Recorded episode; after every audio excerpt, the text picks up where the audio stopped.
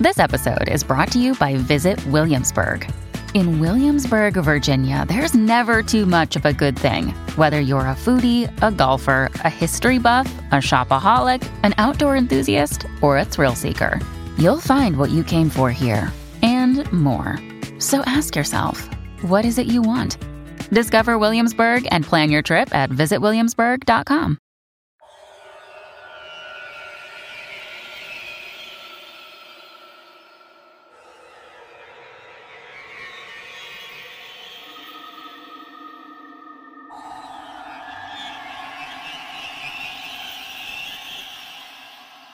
Welcome back to All Things Creepy.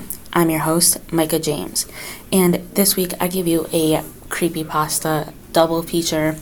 I'm going to be reading to you The Rugrats Theory and Cul-de-sac. Cul-de-sac might not be as obvious to you, especially if you were never a Cartoon Network kid like I was, but that one will be about Ed, Edd, and Eddy. Now, let's not beat around the bush and get into it, shall we?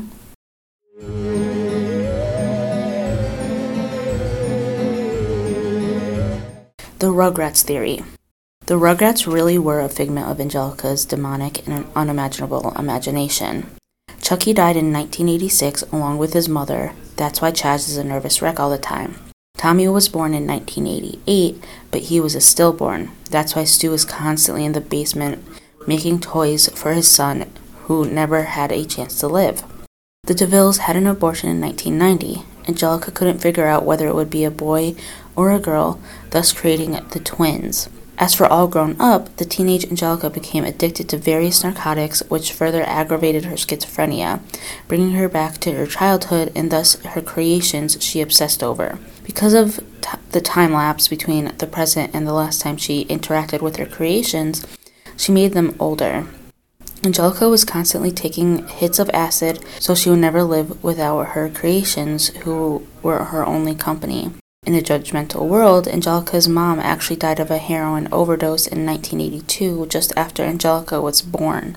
And Drew, in his depression, married a gold digging whore that Angelica idolized because she fooled herself into thinking it was her real mom but always had a concept of her mom, Cynthia, and took a Barbie doll and made it after her mom's image, wearing an unwashed orange dress and having jacked up hair, which is why she was so attached to it. Later in life, she followed her mom's footsteps with drugs and everything, dying of an overdose at age 13 when All Grown Up was canceled. The only Rugrat not to be fictional, however, was unborn Tommy's brother Dil. However, Angelica didn't know the difference between Dil and her creations, although Dil didn't follow her commands. After endless crying and refusal to disappear, like the others did when Angelica was angry with them, she hit him. Due to this, he sustained a brain hemorrhage which resulted in a deformation. As he grew up, his damage only became more evident, and by the time he was nine and all grown up, he lived as an outcast, being ridiculed for his weirdness. The immense guilt over this was what led Angelica to her drug use and is what led Angelica uncreate the Rugrats briefly until her experience with hallucinogenics. On a trip to Paris to find love, Chas married a woman named Kira. He was actually going to marry a different woman named Coco, but she wanted him for his money, who had a daughter named Kimmy that was being torn from her because she was a cocaine addict. Angelica imagined her from Kira's stories, he lost his mind after the death of his wife and was in denial that she was ever a prostitute. Upon return to America, Chas and Kira married and she got her green card. It was actually a really happy and romantic story. Kira continually struggled with addiction but was relatively happy with her life in Chas. Susie was actually Angelica's only friend who entertained the thought of Angelica's creations for her sake. Angelica spent the last days of her life in the back of the cafeteria, imagining friends around her and playing with the lives of her creations. Now, there is a tweaked version of this story. I'm not necessarily going to read the whole entire thing for, because, for the most part, it's basically the same. Angelica imagines the kids who died or who weren't like truly born and all that. There are two major differences between the original and the tweaked version. In the tweaked version, Stu does end up pulling Angelica off of Dil, but he still ends up becoming deformed and all that, for lack of a better term. Um, and then the ending is what's a little different, the last paragraph, which I will read to you. Susie was Angelica's only friend who entertained the thought of Angelica's creations because they seemed to make her happy. She later became the psycho- became a psychologist and teamed up with Nickelodeon to make the Rugrats. When Angelica died of the overdose, Susie helped arrange her funeral. Because of her addictions and her mental state, Angelica was expelled from society, which led to a break with reality and her eventual death. She spent the last days of her life in the back of the school cafeteria, imagining friends around her and playing with the lives of her creations.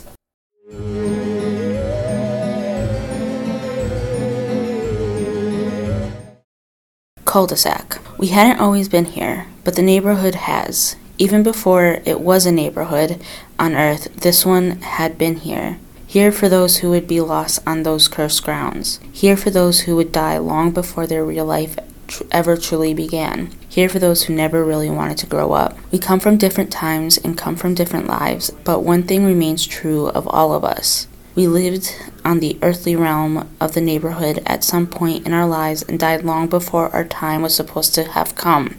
We don't remember much of our lives in the cul de sac since the last member of our group joined us, and certainly we won't remember now when the next spirit comes. But here is what we do know Rolf was the first to come here. Unlike most of us, he was born in far off lands and even in the afterlife hasn't lost touch of his old world upbringing. He lived in the neighborhood before it was developed. The son of a shepherd, he and the rest of his family came to start a farm on the lands that would soon turn into a place we would all eventually reside in. He died in 1903. While tending to the family's animals, the bull broke loose from the pen, and in Rolf's efforts to stop the beast, he was trampled to death. That is why, even though he brought many of his family's livestock with him in spirit, he chose not to bring the cattle along. He continues to go about the farm's business on a daily basis, but is more than happy to occasionally neglect them to play with the other children of the neighborhood. Johnny was always the lonely child, in fact, Rolf actually became his first human friend ever when he came to the cul de sac after his death. His parents moved into the grounds of Rolf's for- former farm not long after his death. With no other children around and no field work to take up his time as it did Rolf's, Johnny drew into his own mind to, to a great extent. From the plank was born. Together, they wandered about the countryside, climbing trees and getting themselves in trouble. Sadly, it didn't last forever, as a few years later, Johnny became bedridden ridden with illness. In 1922, he died after a long battle with tuberculosis. He saw his imaginary friend Plank standing by him to his last breath. Even now, in the afterlife, without the countryside to play in, Johnny still wastes much of his time frolicking through the backyards and streets. Eddy was the next to come. Eddy was born in New York City but moved to the neighborhood in 1932, just as the Great Depression was hitting full swing. The neighborhood, while still different, was beginning to take form from the fields of its past as families moved in and split up the lands that had once belonged to Rolf's family. Always a schemer, Eddy looked to do anything that could bring some comfort to his very bare family life, even if it cost him the friendship of others. Eddy died in 1939 after one of his grand plans to swindle a sap backfired. He drowned trying to cross the local river after trying to run away from the angry kids that he had tried to deceive. Even in the afterlife, he keeps chasing after the almighty dollar. Sarah and Ed came together not too long after that. By the late 40s, the cul de sac had already nearly taken its final form as one of the pre planned developments that became popular in the post war era. As brother and sister growing up in the chaos of World War II, they both had various ways of escaping their lives as children of a dead GI and a working mother. Sarah became enraged and controlling as she sought to make sure that everyone around her knew that she was in charge, all in an attempt to copy off of her view of the hustle and bustle of her often working mother. Ed, on the other hand, went about it a different, in a different way. He just shut it out entirely. In fact, he shut out nearly everyone and everything in the world entirely, becoming what appeared to be a complete idiot. Ed chose instead to become completely involved in the monster movies and comic books that began to pop up after the war had ended. It wasn't too long after that, in 1953, Ed and Sarah died in a car wreck as their mother was taking them to their to visit their grandparents. Nazz came a time came a time after the brother and sister. Nazz was a flower child, born to a pair of hippies during the establishment in the late 60s. She was a naturally beautiful girl that had always had a way with boys and men alike. She lived a life on a whim and would often go about flirting and playing without any intentions. She died possibly in the most horrible way of any child in the neighborhood. In the summer of 79, a serial killer who had be, who had broken out of a local asylum had slipped into her house in the dead of night and raped and killed her along with her entire family. In the trauma of these events, she was in a way similar to Ed, shut out the world entirely and forget and forgot of her parents and siblings, which is why in the afterlife she doesn't ever receive demands from the non existent parents, unlike many of the others. This gives her much more time to lounge around and party as she often does. It didn't take too long before Ed joined the rest of the neighborhood. He was the child of two highly controlling professionals in the age of greed that, despite their constant absence, dominated his life. As such, Edd became quite the intellectual and rather meek and shy figure. Always the curious type, he loved to experiment when given time away from school and the constant chores of his parents.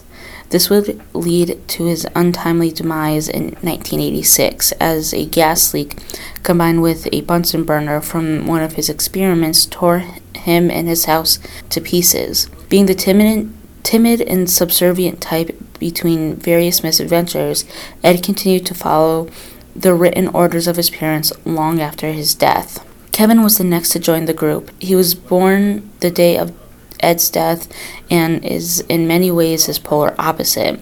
Kevin came from a broken home and developed a solid developed a bold personality.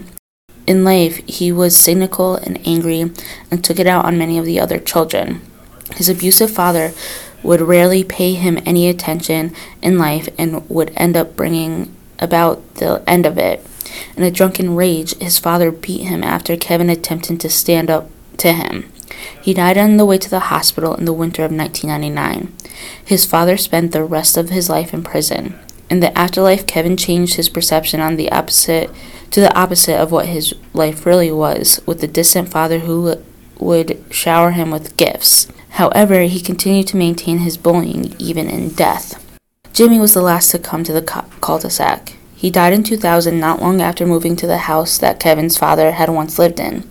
He had had leukemia since he was barely old enough to walk. As such, he was always very a very sickly child, and due to this was overprotective parents, he never really got to be around other children. He lived his days in a small bedroom completely neglected by the outside world. Jimmy lingered for quite some time in a state of near death, but in the end finally caved into the suffering of his lifelong illness. The Kanker sisters were different from other denizens of the cul-de-sac.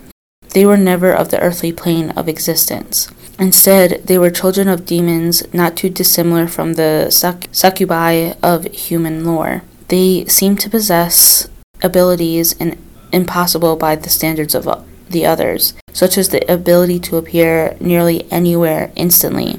They were sent from hell to torment the already tortured souls of the neighborhood. Surprisingly, they are attracted to the Eds for unknown reasons. Although it is speculated that they are the weakest willed members of the neighborhood and are seen as easy targets by them. Despite that, they are universally loathed and often feared by everyone, including the Eds.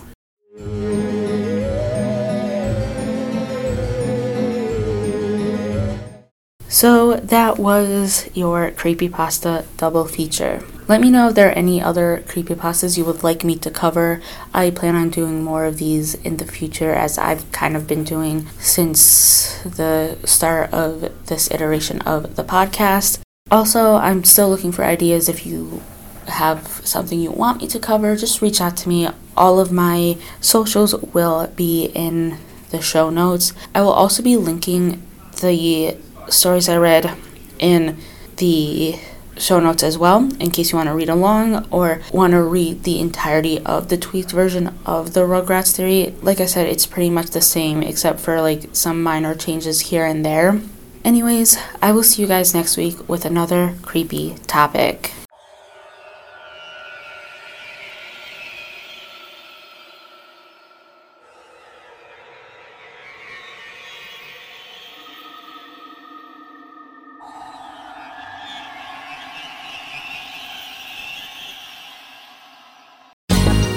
Ever thought about starting your own podcast? Do you have a business or a message you want to share with the world? Well, now it's easier than ever with Electrocast. Hi, I'm Mark Netter. And I'm Peter Rafelson. We're the founders of Electrocast Media. Whether you want to start a new podcast or already have one, join Electrocast to grow your audience, monetize your content, and build your community. With our simple sign up, you get free promotion, world class analytics, premium ads, and personal support. Go to electrocast.com and join our community today. Electrocast, transform your influence. Electrocast. Electrocast. Welcome to Tuning Into Sound Wellbeing, where we harmonise your mind, body, and soul. I'm Amanda, your sound therapy expert. And I'm Stephen, the curious explorer uncovering the mysteries of sound. Together, we explore vibrations, frequencies, and the power of sound therapy and tuning forks. Discover ancient wisdom, reduce stress, and tune into a healthier life. Subscribe to Tuning Into Sound Wellbeing today. Electrocast.